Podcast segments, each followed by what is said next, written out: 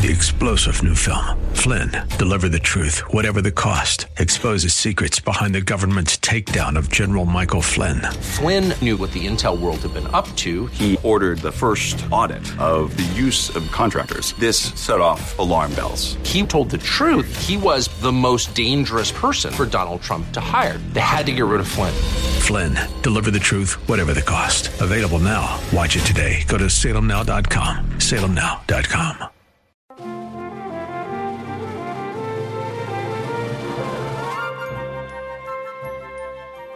Like Bob on Facebook at facebook.com slash Bob Burney Live.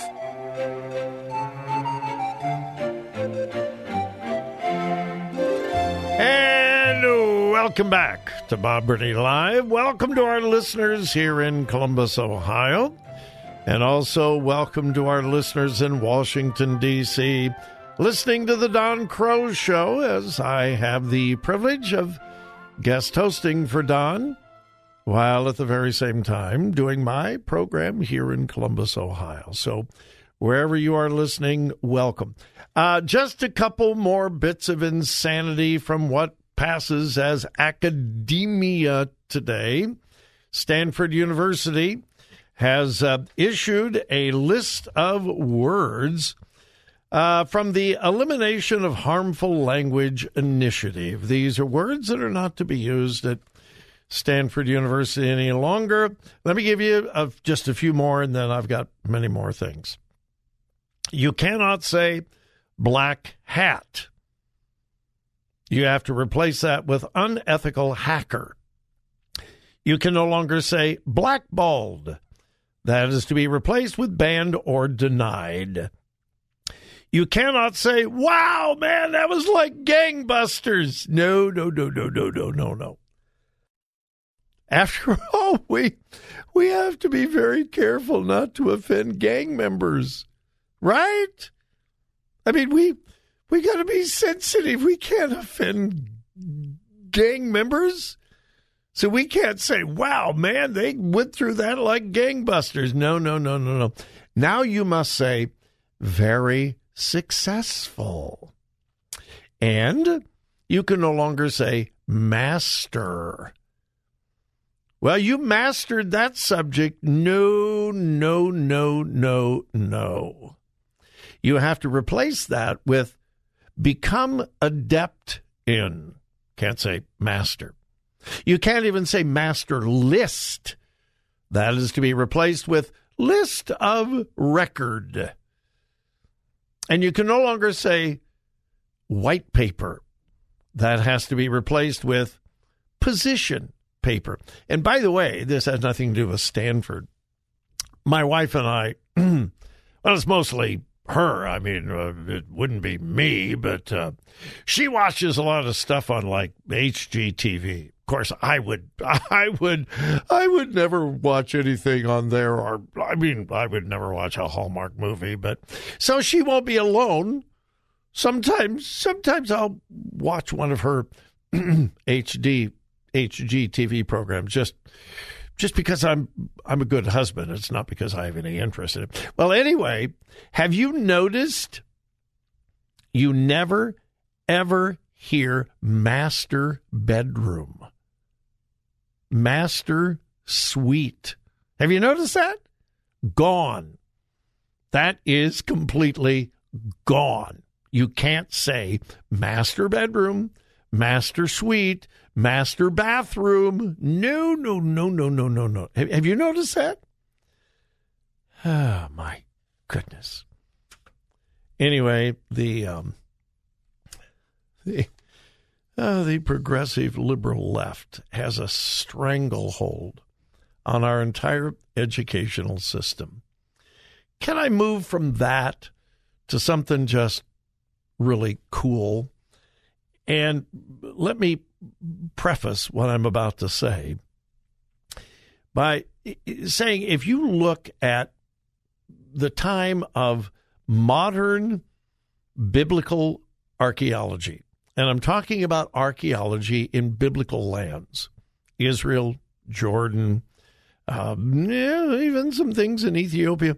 If you look primarily at Israel And modern archaeology, uh, I would say probably the modern modern archaeological period goes back the last 100 to 150 years. In that time, there have been hundreds of thousands of archaeological discoveries. It's all the time. And it continues. Hundreds of thousands of archaeological discoveries. And here is the fact not all of them relate to anything in the Bible. Okay?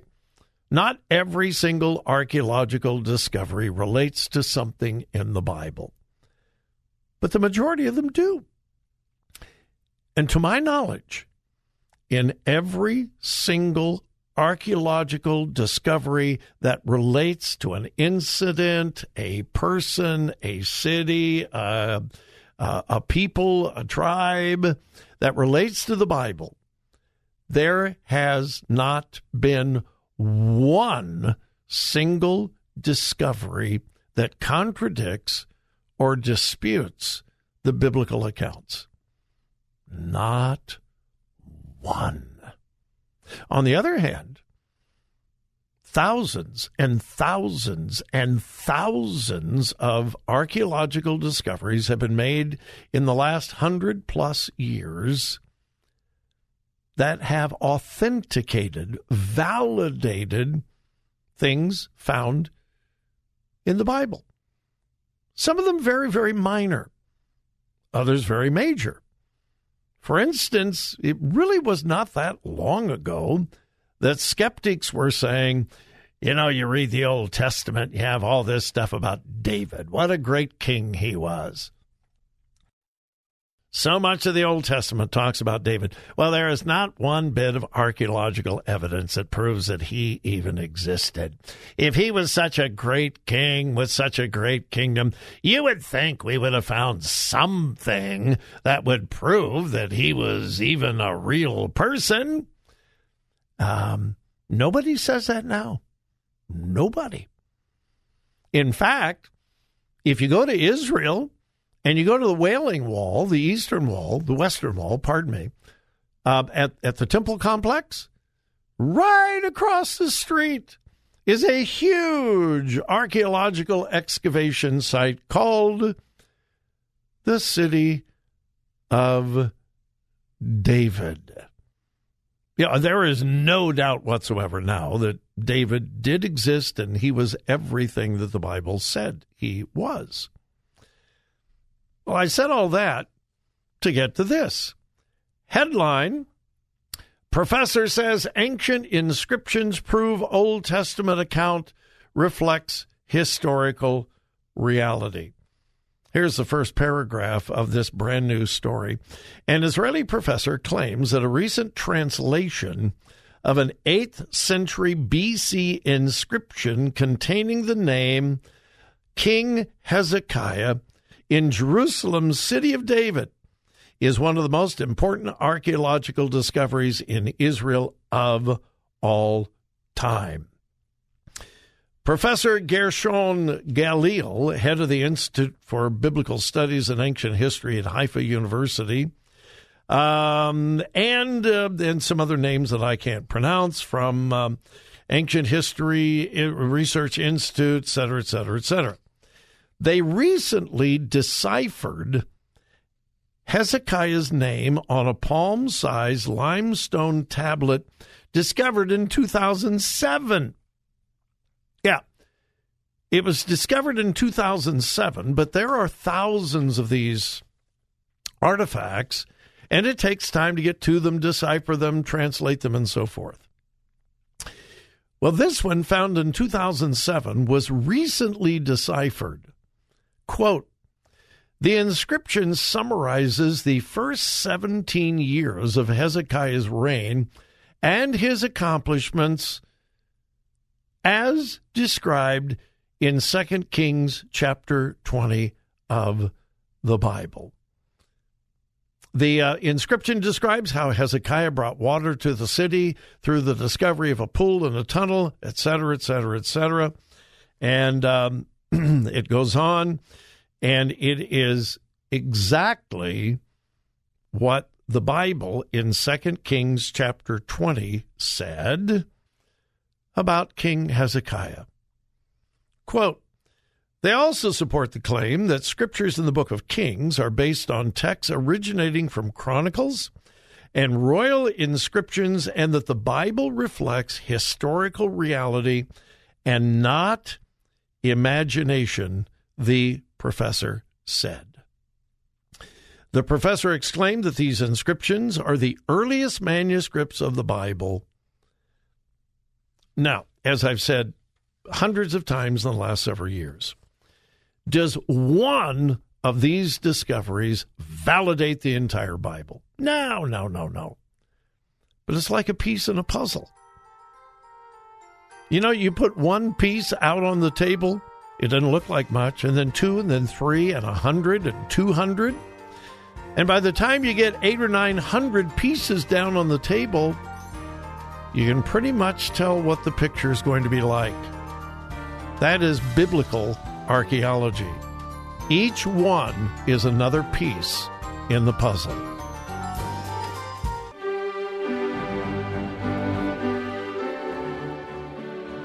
Follow Bob on Twitter at twitter.com slash Live.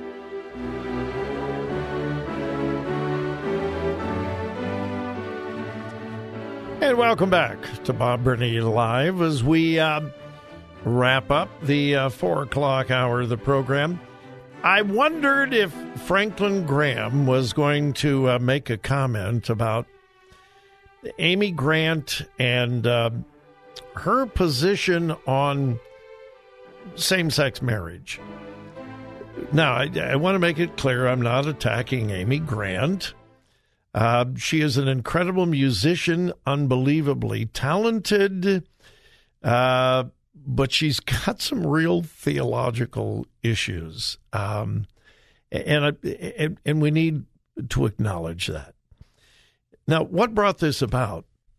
Amy Grant, for several years now, has been very, very sympathetic to the entire LGBTQIA movement not to them just as individuals and to love them as we should love all people, uh, but actually to their movement and very supportive of same sex relationships, same sex marriage, and so forth. Uh, she has made that clear in several interviews in the last two or three years with gay magazines, gay podcasts, and uh, so forth. In fact, all the way back in 2013, she did an interview for pridesource.com, which is a fairly radical LGBTQ website. And at that time, again, this was back in um, 2013, she said, I know that the religious community has not been very welcome, but I just want to stress that the journey of faith brings us into community. It's really about one relationship. The journey of faith is just being willing and open to have a relationship with God, and everybody is welcome. Everybody. She went on to say, and I want you to listen carefully it doesn't matter how we behave. It doesn't matter how we're wired, Amy Grant said. We're all our best selves when we believe to our core, I'm loved. And then our creativity flourishes. We're like, I'm going to arrange flowers on your table and my table. When we're loved, we're brave enough to say yes to every good impulse that comes to us. May I repeat? It doesn't matter how we behave. It doesn't matter how we are wired. And she was saying that in the specific context of same sex relationships. She is saying God doesn't care how we behave. As long as you love each other and you understand that God loves you, that is the only thing that matters. Now, again, my intent is not, please understand me, not to attack Amy Grant or anyone else. I am attacking, however, that horrible false doctrine and theology. That is horrible theology. The Bible nowhere says that God doesn't care how we behave. In fact, much of Scripture is dealing with how we behave in order to show the world what God is like and the holiness of God, as well as the love of God. Well, I wondered if Franklin Graham would comment, and he has. And he said, We cannot compromise God's authority. Quote, God defines what is sin, not us, and his word is clear that homosexuality is sin. We have all sinned, and in order to have a relationship with God and spend eternity with Him in heaven, we must turn from our sin and put our faith in His Son, Jesus Christ, who came to earth to die for our sins. He went on. For me, loving others also means caring about their souls and where they will spend eternity. It means loving people enough to tell them the truth from the Word of God. The authority of God's Word is something we can never compromise on. I could not agree more with Billy Graham. Listen, folks, two things quickly, and I'm going to run out of time. Marriage is not a secondary issue. It is a primary issue to the church. It is not. It is not a secondary issue. It is not minor. It is major with a capital M. Our entire culture and society is built on God ordained relationships of men and women in a marital relationship. That is what God designed. And you find it all the way back in the very beginning in the book of Genesis. This is one thing that the Christian community cannot compromise on. We cannot wink at it. And this thing that love is love and all love is equal is a lie out of the pit of hell. No, all love is not equal, and love is not love. God has defined what love is. In fact, the Bible says God is love. Listen to me carefully. Love does not stop you from telling someone that they have cancer. What kind of a doctor would say, Well, my patient has cancer, but I don't want to hurt their feelings. I don't want to offend them. So I'm just going to tell them, I love you just the way you are. No one in their right mind would say that doctor was a loving doctor. No one. And when we call sin sin, in a compassionate way, we are loving. Three star general Michael J. Flynn, head of the Pentagon Intelligence Agency, knew all the government's dirty secrets. He was one of the most respected generals in the military. Flynn knew what the intel world had been up to, he understood its funding. He ordered the first audit of the use of contractors. This set off alarm bells. The explosive new documentary, Flynn, Deliver the Truth, Whatever the Cost, and covers the facts behind this scandal. Flynn told the truth. He was the most dangerous person for Donald Trump to hire. I find out the worst enemy that I'm going to face in my life is right here in America. They took my assessment and they wanted me to change it. And I was like, I'm not changing it. They had to get rid of Flynn.